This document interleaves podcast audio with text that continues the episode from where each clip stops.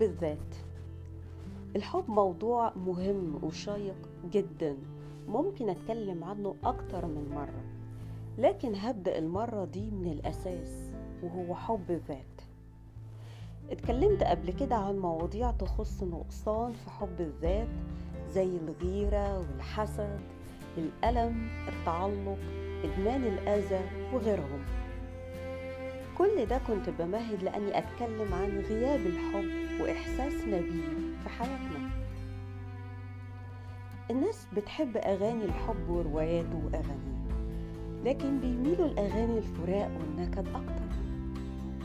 بيحبوا نهايات الأفلام السعيدة لكن بيميلوا للدراما والأوجاع والآهات أكتر. مش ملاحظين التناقض؟ الناس تحب القصص الرومانسية اللي بيقروها أو يتفرجوا عليها وبيحلموا يعيشوها ولما تحصل وتفشل يخافوا يخشوا في علاقات مش ده كمان تناقض؟ ليه في تناقضات كده؟ هو الحب خسر سمعته ولا إيه؟ هو العيب فينا ولا في الحب ولا في الناس التانيين ولا في مين؟ هو ليه الحب بقى بيتخاف منه؟ وإيه السبب في الخوف ده؟ هل الناس عايزة تحب ولا عايزين يدافعوا عن نفسهم ضد الحب؟ هل الحب أصبح خطر؟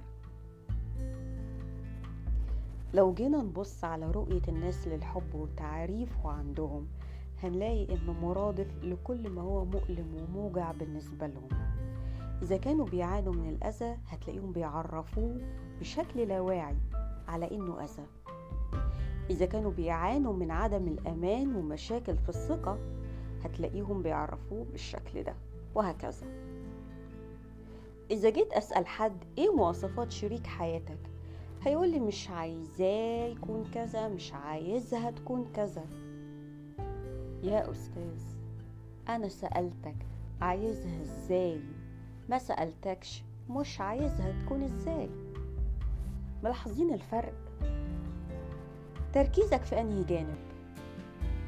هو ده اللي بيحدد إذا كنت عارف تحب ولا لأ. ومش عارف تحب ليه؟ عشان مش عارف تحب نفسك.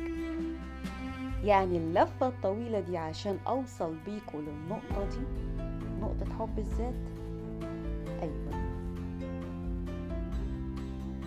علاقتك بنفسك هي أهم وأخطر علاقاتك على الإطلاق. يا تكون مبنية على حبك واحترامك لها يا تكون مبنية على احتقارك لنفسك واستعدائها. وده اللي بنسميه كره الذات سيلف هيتريد واللي بيؤدي بعد كده بوقت قصير جدا لحاجة اسمها تدمير الذات سيلف سابوتاجن يقول يونغ إن أفضل وقت تشتغل فيه على علاقتك هو قبل أن تحصل على واحدة يعني إيه؟ يعني قبل ما حضرتك تدخل في علاقة مع حد اشتغل وأصلح علاقتك بذاتك لا تتوقع أو تنتظر إنك لما تدخل في علاقة مع حد هيخلي علاقتك مع نفسك أحسن أو هتكون راضي عنها أو إنه هيبقى الساحر اللي هيجي يعدلك حياتك ويصلح المكسور جواك وبحبه هينسيك كل اللي شفته قبليه أو المنقذ اللي هينتشلك من الغم والنكد اللي عايشه. هو مش معالج نفسي وده اتكلمت عنه في بودكاست قبل كده. إحساس العار وإنك مش كفاية أو إنك غير مستحق للحب أو التقدير أو المساعدة أو الإطراء أو إنك غبي كلهم مظاهر للغة كنت بتسمعها وانت صغير ومعاملة كنت بتتلقاها وبتأكد لك إنك قليل خايب أو فاشل غير محبوب أو غير مميز في شيء. من هنا هتبدأ. من المكان ده جواك اللي مش حاسس إنه محبوب ونفسه نفسه يصرخ ويعيط. بيقول أنا هثبت لهم إني مش وحش كده يمكن يحبوني أو بيقول أنا هكون المسخ اللي بيوصفوني بيه ومش هطلعهم كدابين وهنتقم منهم بنفسي يعني هيهد المعبد عليه وعلى أعدائه. تبتدي من الجزء ده الجزء من ذاتك المنقلب عليك والمنقسم عليك. مش عارف تتصالح معاه لأنك غير واعي لوجوده ولا الحقيقة إنه عايزك تحبه بعد سنين. فضلت قافل فيها عليه. عايز علاقة حب مش مشبعة؟ حب نفسك الأول. عايز تحب نفسك؟ ابدأ باستعمال الرحمة والعطف والتسامح معاها. تبدأ منين؟ من المكان اللي قلت لك عليه. من الطفولة. طفولتك أنت. عشان تشوف إمتى كل ده بدأ والظروف اللي ساعدت على تكونه والقصة إيه بالظبط. حط إيدك على قصتك واسأل نفسك هل هي دي الحياة اللي أنا عايز أعيشها؟ هل ده المسار المخطط لي؟ هل أنا أصلا راضي عن دورة حياة الموظف العادي اللي الناس بتعيشها دي؟ ينام ويصحى يروح الشغل يقضي فيه معظم وقته طول النهار ويرجع آخر اليوم تعبان مرهق عايز ياكل يتفرج شوية ساعتين على التلفزيون كلمتين سريعين مع أسرته وينام ويصحى يعيد نفس دورة الحياة اللي أنا بسميها دورة حياة الموظف العادي دي هل أنت أصلا راضي عن دورة حياة الموظف العادي دي؟ طب هل أنت شايف نفسك شخص عادي مش مميز في شيء؟ راحت فين الملكات اللي ربنا اداها لك؟ راحت فين الأحلام اللي كنت بتعيشها في خيالك عنك وعن مستقبلك؟ ممكن تطلعها من تلاجة الحفظ اللي حطيتهم فيها بإيدك. طيب إزاي أحب نفسي؟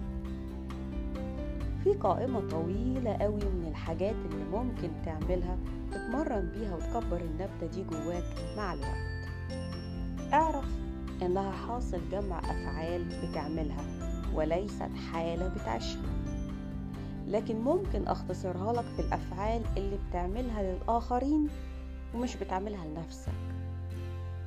اعمل قائمة بيهم وقرر إنك هتختار فعل منهم تقدمه لروحك وتخصص له وقت من يومك. وهكذا مع الفعل اللي بعده وهكذا مع الفعل اللي بعده. بدون الشعور بالتقصير ناحية الآخرين. فتلوم نفسك وتحرمها من الحب وأفعال المحبة تجاهها اللوم والشعور بالتقصير والعقاب والحرمان مش مطلوبين أبدا أبدا في المرحلة دي. وأنت بتبني حبك لذاتك.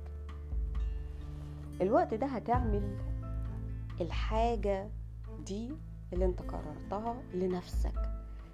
لأنك قليل بتفتكرها.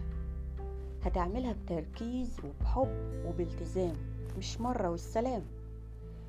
إلى أن تتحول أفعالك لعادات تعملها بشكل تلقائي ما يكونش فيه إحساس بالتقل لأنها جديدة. حاجة مهمة جدا جدا كلامك مع نفسك. ليه كله قسوة كده؟ ليه كله تعنيف وخناق بالشكل ده ليه حوارك الداخلي كله صدى صوت لكلام اتقالك من ناس أكبر منك أو حتى في سنك زمان تنمروا عليك هل أنت صدقت اللي قالوه عنك لغاية ما أصبح حقيقتك؟ وهل دي حقيقتك أصلا؟ ليه بتسمعه لروحك حتى بعد ما كبرت وبقيت عاقل؟ طب إزاي هتعرف تحب نفسك أو أي حد تاني؟ وأنت بتدخلها سموم بكلامك معاها ده. استعمل نبرة صوت محبة وفيها تعاطف مع ذاتك وهدوء وخليك متسامح تجاهها لو مش أنت اللي هتدي لنفسك الكم الكافي من العطف والتسامح والمحبة مين هيديهولك؟ ما تدورش عليه بره. لأنك مش هتلاقيه. وإذا لقيته هترفضه وهتشك في نوايا الشك الشخص اللي قدمه وتبعده وتدور من أول وجديد. وبعدين تسأل نفسك هي الدنيا انعدم فيها الخير ليه؟ ونرجع تاني للتناقض اللي قلت عليه في البداية. ابحث من داخلك عن العوائق اللي حطيتها بينك وبين الحب. وتحديدا حبك لذاتك. غير مسار عطائك شوية خليه يتجه للداخل وليس الخارج إلى أن تمتلئ وتفيض فتصبح قادر على العطاء للغير. وافتكر لن يحبك الآخرون أكثر مما تحب ذاتك. كفاية حرمان وتجويع عاطفي لحد كده واتجه ناحية الامتلاء والاكتفاء ولو عندكم تعليقات أو أسئلة على البودكاست ده أو أي بودكاست تاني سيبوها لي في رسائل صوتية. أنا سايبة لكم رابط الرسائل الصوتية في صندوق وصف القناة. هتلاقوها في صندوق الوصف. منتظر مني البودكاست الجاي.